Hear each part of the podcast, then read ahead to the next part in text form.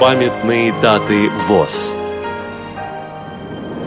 3 августа.